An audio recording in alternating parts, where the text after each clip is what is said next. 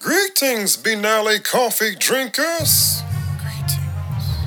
Well, last week, the fascinating connoisseur found himself somewhere lost deep in the northeast jungles of Africa, stumbling upon a waterfall which led him to a river, leading him into the path of the most vicious wild animals.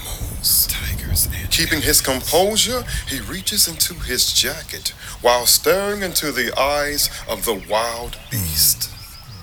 He pulls out a perfectly blended cup of Benally coffee. Unlocking his inner genius, he mimics the sound of a small rodent, startling the elephant while distracting the tiger, making his way safely through the jungle.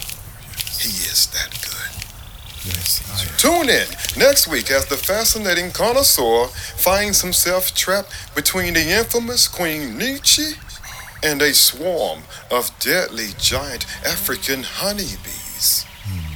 Will he survive? Nobody knows. Benelli Coffee, the richest journey you will ever taste.